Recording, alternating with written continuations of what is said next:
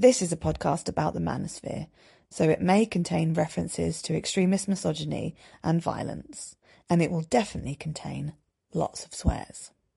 This is a podcast about the manosphere, so it may contain references to extremist misogyny and violence, and it will definitely contain lots of swears. Hey, Aileen, weird thing.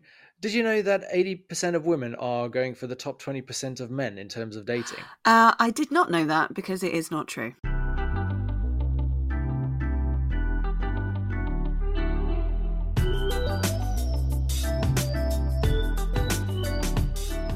Hello and welcome to Manosphere Debunked. I am Aileen Barratt from the Instagram page Tinder Translators. And I am Dan, the anonymous psychologist, otherwise known as the nice-ish psychologist. And yeah, I am here today to be led by you, Aileen, in a conversation around the current playing field of dating, I believe. Yeah, well, I'd say what I'm here to do is talk about the contemporary, up to date misogynist view of what it's like and then Right. debunk that a bit.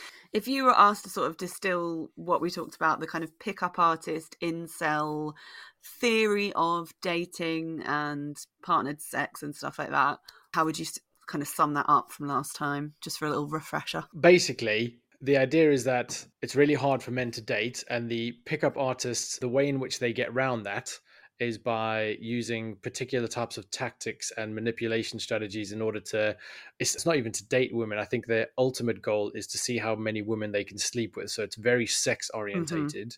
So that's that. And then the incel side of things are essentially oh yeah it is a big side Yeah, I know, I know, I know, I know, I know. yeah.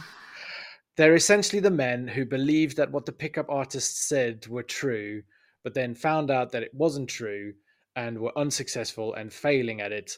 But instead of really aiming their anger towards the pickup artists that sold them a lie, somehow managed to transform their anger into hatred of, of women because apparently they thought there was access to a certain amount of women and only a certain kind of man could obtain them and it's all about sort of sexual marketplace value mm-hmm. and that if you didn't have specific well if you didn't have that then there was no chance of you ever getting sex again it boils down to sex Yeah, absolutely. I'd say that that's a really good summary. It's all very dehumanized for all involved, and uh, yeah, everyone has a sexual market value.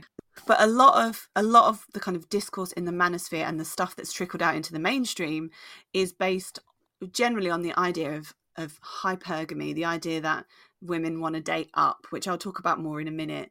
But it iterates in different forms of extremism depending on which bit of the manosphere. And I just wanted to read this uh, quote from Laura Bates, Men Who Hate Women, a brilliant book on the manosphere. So this talks about how incels sort of express their theory towards dating and, and their anger as well. Women, so the story goes, are constantly hungry for sex, but they only choose to sleep with the most attractive cohort of men. Incels are obsessed with what they refer to as the 80 20 theory, which holds that the top 20% of the most attractive men enjoys 80% of the sex within our society. They lament that the sexual marketplace is brutally hierarchical, with women completely in control. And then a little bit later, further down, it says young women are also accused of having huge amounts of sex with extremely attractive men before later settling down with less attractive men who they don't really love but ruthlessly exploit as a means of financial support. These men, sometimes referred to as beta cucks, are pitied because they are forced to spend all their money on a woman whose virginity has already been taken, who is spent, used up, and sexually worthless even if she does deign to occasionally allow her husband to sleep with her. Incels dub this alleged female sexual strategy as alpha fucks, beta bucks. So, as in sex from the alphas, money from the betas. so like for one that's just a really really massively pessimistic outlook on the world okay but secondly like where is the data that supports this the 80-20 rule where is the sociological anthropological studies that demonstrate this that highlight this that actually say that this is true because otherwise it's just it's just made up bullshit isn't it Funny you should ask. because we're going to look at some of the studies that people tried to cite. Now, incels don't try and cite shit. They don't have a frame of reference, you know, here's this research necessarily.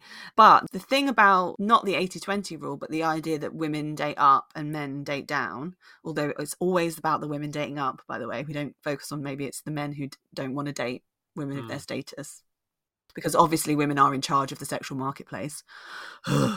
but the term hypergamy um, is something that's talked about far beyond the reaches of this corner of the incel internet and the 80-20 rule. And actually you hear quite mainstream people sometimes quoting that statistic as if it is a peer peer reviewed study. So I'm actually going to send you a clip from uh, Scott Galloway, who is the uh, professor of marketing at NYU Stern, and he's a very actually progressive guy in lots of ways. But he has sort of become someone who talks a lot about the crisis of you, you know young men with varying shades of nuance. I don't think he's part of the manosphere at all. I think he's very like anti misogyny, but I just want you to listen to the beginning of this clip and tell me if it sounds at all like what we were just talking about. There's also a crowding effect or a consolidation among actual mating. And what do we mean by that? The studies I've seen have shown, especially among men, that the majority of interest from women is expressed or allocated across a small number of men meaning that the small group of men who are in that category get a ridiculous amount of interest and all the other men are shut out. And a lot of people would argue that it's created this social dynamic where the less attractive, the lower median of attractiveness or the lower half of attractiveness among men are, are shut out of the mating market and are resentful. And it ends up being a very depressing experience, especially for men. Although it's women I hear complaining complaining about the dating apps. I don't know if men just suffer in their own. So that little throwaway comment at the end pisses me off because it's not like you could just take the qualitative ev- evidence that women are also having a bad time on dating apps and listen to their mm. perspective. Um, this is a big thing that the metric of how many matches you can get on a dating app, how many dates you can get, how many people you can have sex with is one kind of way to measure whether or not dating is going well. There are other kinds of ways, like have you been sexually assaulted on a date? Are you respected by the people you date? Are is there anyone who's willing to commit to you after dating or are you being led on and treated badly? Are you getting cheated on? Now, if you use those metrics, you might argue that women are having a worse time in dating, but that's not the metrics the manosphere wants to use, obviously. And I'm not saying those things don't happen to men, by the way. Of course they do, but if we were going to look at the quantitative evidence, then obviously mm. like a lot of those things would be worse for women. Yeah. But uh, anyway the beginning of what he was saying uh, yeah it sounds again so he, he, didn't necessarily use the numbers or anything like that but he talked about the bottleneck theory and he talked about how there being a certain median of men below a certain median that are just not getting a shoe in and all the women are focused on a, a particular cohort of individuals that are at the top of some kind of social dynamic. So yeah i'd be interested to read those studies. And i guess the, the thing that i do hold in mind is that obviously i've not i've not dated for a very long time. So um, i've been in a committed relationship for over a decade. So i actually don't know what it's like to date as a man. Yeah. But i do know what it was like. And i guess it's dating is just unfair right? It's not like yeah it's not even playing field all the time but yeah it just feels like it just feels like this is something that is taking what is a natural difficult back and forth has its highs has its lows process and creating a almost systemic problem out of it. Yeah and i think if you're looking for proof of a theory then you can find it. Mm-hmm. You can find proof that women are shallow and only go for hot guys, or you can find proof that all men are sexual predators. And neither of those things is true. But both of those things can be proved, and you know, you can go down certain dark rabbit holes and, yeah. and very much prove them. And all of this kind of boils down to a belief in hypergamy, which there is some truth in. There is some proof that women date up and, and across and men date down and across in dating.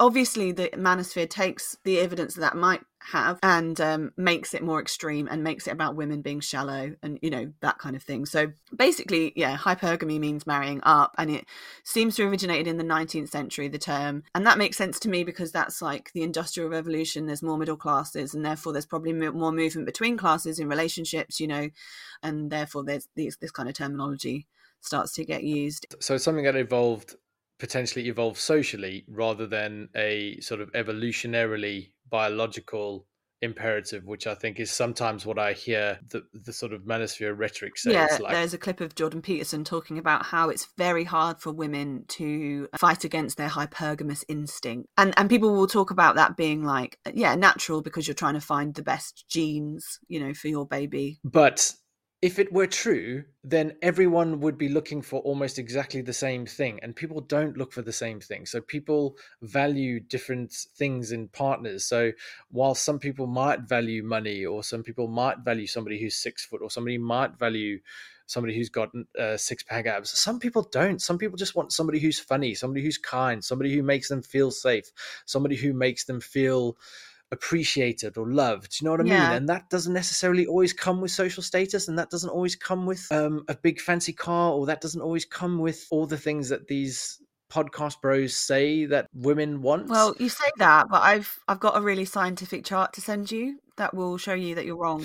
Um, so I'm going to just send that now. Off, do you? It's a. Uh, this is from a blog post about hyper, hypergamy. But yeah, so could you describe the infographic that I've sent you, please? Okay, so it's a, a graphic which has just got hypergamy at the top, and then uh, so uh, there's a column on the left hand side with men on the left in red, and then a whole lot of like diagonal zigzags going back and forth to women on the other side. And it says, who men would happily partner with. So basically, it's saying that men would happily partner with women and an even distribution across all sort of like levels of hierarchy or whatever i'm guessing mm-hmm. but then on the other side of the graph is a is a similar sort of setup of men and women but uh, but then all the pairings bounce back and forth between the top 3 men which i'm guessing is this idea that women regardless of their social status always want the top 3 bros yeah the the kind of top i guess 30% this is so there's another graph I'm going to send you now. This graph is from data from a book called Dataclysm by Christian Rudder, who was the CEO, I think the CEO of OKCupid. So it's by Christian Rudder, and he did a book basically using all of the kind of metadata that they had on dating to talk about lots of different things. Now, this is a graph that shows basically how on an attractiveness percentile which again we agreed is a bit stupid thing to even say is a real thing how many messages a week people got men just get a lot less messages than women mm-hmm. like women are more selective i don't think that there's Generally, any kind yeah. of sexist thing to say that it seems to be that women are more selective on dating apps and men cast a wider net if you will so women get a lot more mm-hmm. messages mm-hmm. than men but yeah. both genders are more likely to receive messages if they are conventionally attractive, but the most dramatic rise being messages to women from men. So actually, men are more like yeah. concentrated yeah. on looks and attractiveness than women are. Um, so that's the actual data rather than the um, you know mm-hmm. silly lines graph that it doesn't prove anything. And also, in a kind of theme of the manosphere looks like it was made on Microsoft Paint. Um, yeah. So that's the kind of dating data, as it were. But that doesn't fit in with the narrative that is being portrayed by the the manosphere and also in general i think a lot of people would have seen there was an, an article that came out a report that came out about like sex and like sexual behaviors that said that you know basically young people are having less sex and especially young men it's about 28% of men between 18 to 25 reported not having had sex in the past year. Mm-hmm. And, and and people kind of went mad about this like, "Oh my god, men aren't having sex. Like it's a crisis." And it's a bit like, maybe we should talk about why that's a crisis. like mm-hmm. And not be like, we need to get them sex. it turns out that study also said 18% of young women hadn't had sex in the last year. It just, Gen Z seemed, seem to be having less sex. Um, mm-hmm overall maybe because yeah. they're online more yeah overall also they don't drink as much alcohol as like millennials and gen x mm-hmm. and a lot of the sex that we had as young people was probably you know Yeah. Just like drunken student nights type thing. The student culture's changed quite a lot. Yeah. Um, and alcohol consumption and drug consumption has gone down. And that probably means that more people are maybe more socially awkward, but also just like not like having ill ill advised one night stands. Um, yeah, just because just because younger people are having less sex doesn't necessarily mean that that's a bad thing. I guess it comes down to this idea that the importance that is placed on the sex, like how it is some kind of passage into adulthood that must be obtained or um, it needs to be done and if you don't do it then there's something wrong with you whereas actually maybe the younger generation are a bit like oh i want to find somebody i want to find somebody to have sex uh, that's a bit more meaningful rather than just sort of um yeah i guess less meaningful sex maybe uh, yeah, it could be lots of things. And there are obviously people who are frustrated and want to have more sex. And, you know, that's fine. That's okay. Mm. You don't have to make a misogynistic extremist ideology about it. no But there is some evidence of, of hypergamy. Um, there is some evidence that basically says that women tend to, to partner with men who earn more than them. It used to be the case that it was also women were hypergamous in terms of university with education levels so they would marry up in terms of education Mhm. levels I've got a little clip for you. This is Bill Maher, so, uh, which I think is a late night sort of, you know, opinion led talk show, which has Scott Galloway as a guest, but we're just going to watch the very beginning of it okay and see what Bill Maher says. We're, we're trying to get at the root cause. Why are men in such crisis? I mean, the stats are like only 40% Nuts. go to college. So they're losing out to women there in a big way. And women with degrees don't marry men who right. don't have degrees. So.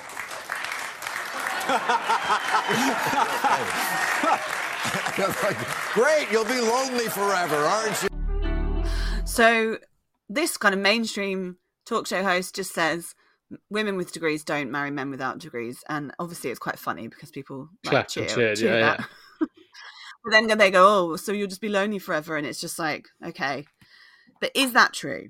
Because it used to be the case that women married up in terms of ed- higher education, and why do you think that might have been in, say, the 1950s? Well, I was going to say, you know, again, it makes sense that hypergamy probably exists both in terms of seeking a partner with more financial status, but then also in terms of um, university education, because I guess women probably were restricted both in how much they earned, but then also access to education. So it probably made sense for them to, if they wanted security, it was probably in their best interest to find a man who could give them that. And, you know, usually a high university education is a, a good indicator that somebody will probably go on to earn a decent salary. Yeah, I think that, you know, before the 1970s in the UK, 1960s, 1970s, not many people were going to university and university education was quite rare. Um, and then that cohort, the kind of people who went to uni in the 60s and 70s, it was became publicly funded. And, you know, so my parents went to university for free and I'm not bitter about it at all. And, you know, women started having more mm-hmm. degrees. Now, even not on a conscious level, if you live in a society where more men have higher education than women and men make generally more money than women, even if you're not thinking about security, you're not thinking about anything like that, you're just meeting someone you like, statistically, you're going to end up with women being in relationships with men who make more money and have higher education than them because that is the makeup of mm-hmm. society. They're not vastly hypergamous. It's not, we're not talking about, you know, a woman who dropped out of secondary school marrying a man with a PhD mm-hmm. or, you know, a woman who uh, has grew up, grown up in poverty marrying a mm-hmm. billionaire. I mean, that probably has happened, but, you know, that's not actually the the kind of the gaps that we really see when we look at the research are actually much smaller.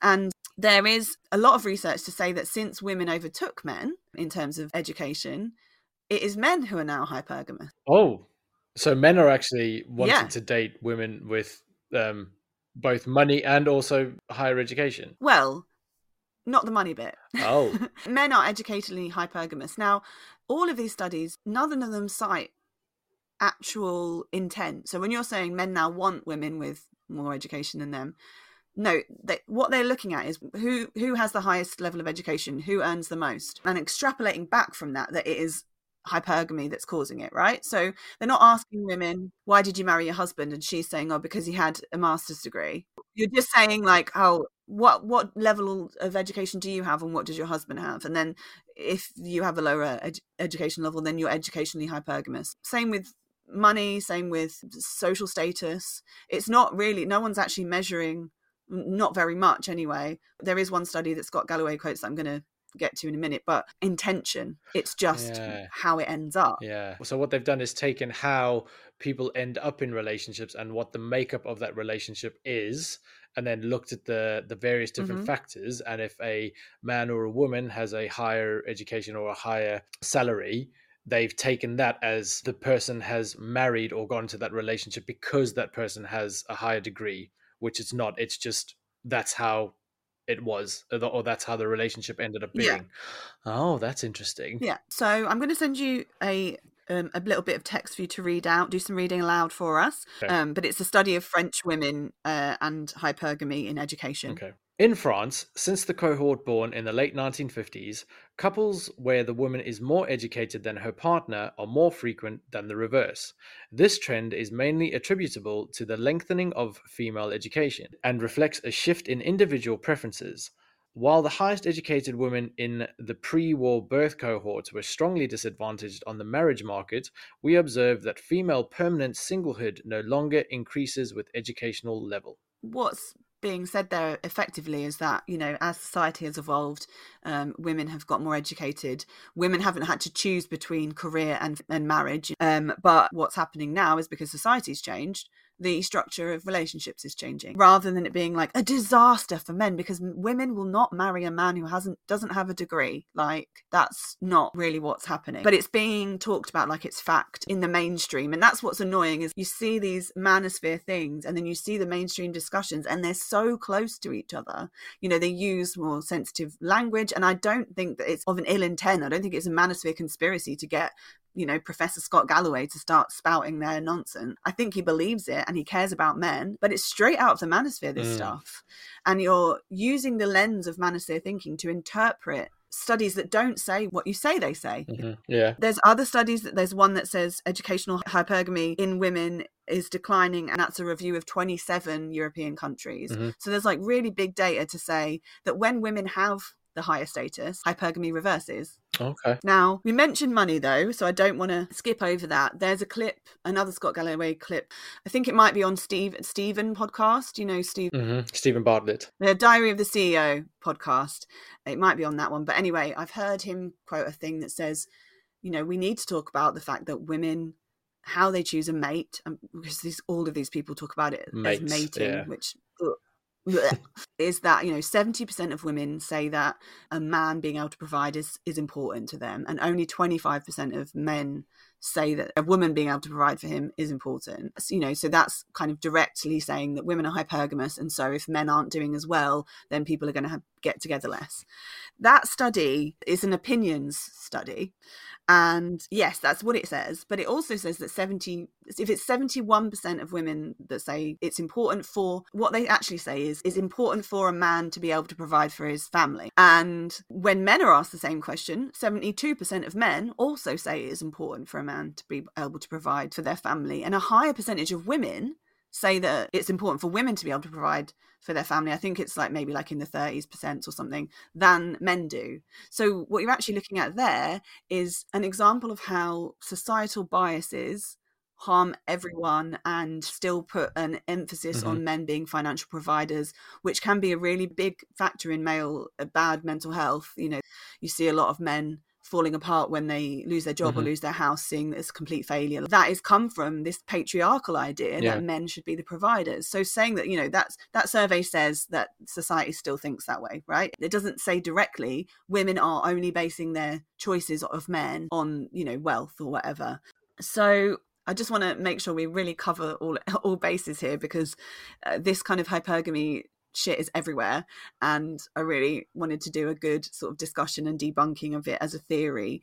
Not to say that it doesn't happen but just to say like the intent the the way it's framed the intentions behind it have not no basis in data.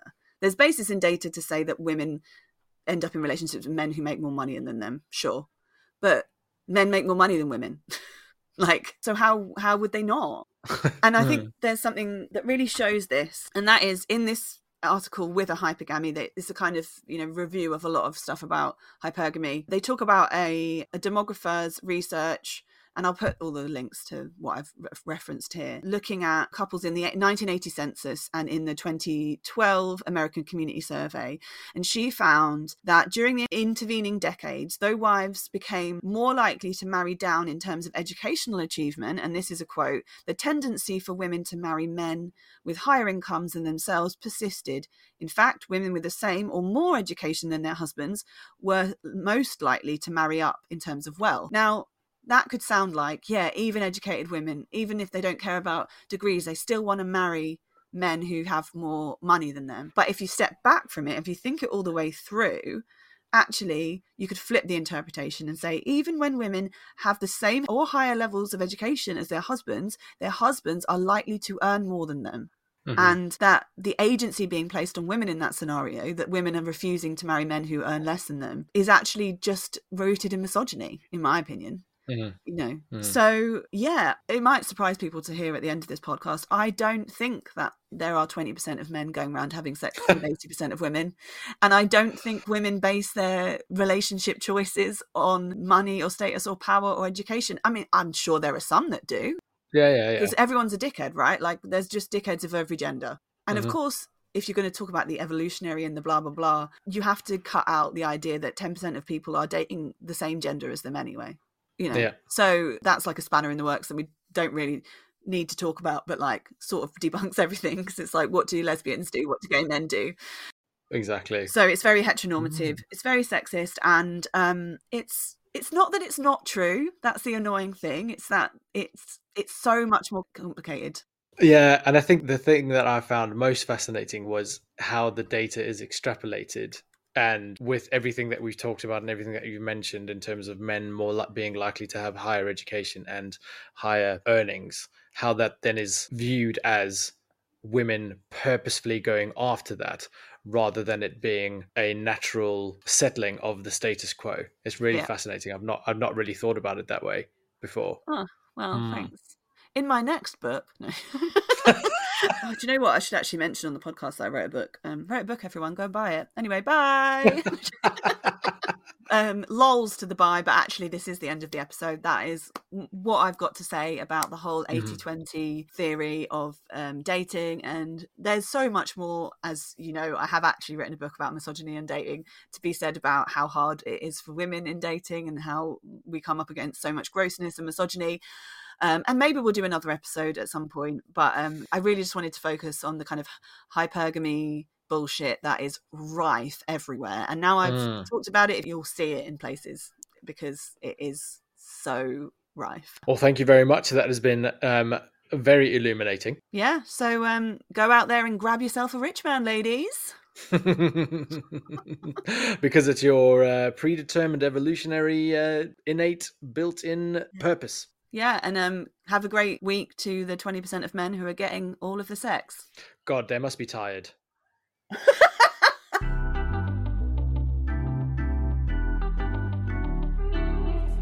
If you enjoyed today's episode of Manosphere Debunked, please leave us a review and subscribe wherever you listen. You can also send questions, suggestions, and thoughts to manospheredebunked at gmail.com. All of the materials referenced in this podcast are linked in the show notes.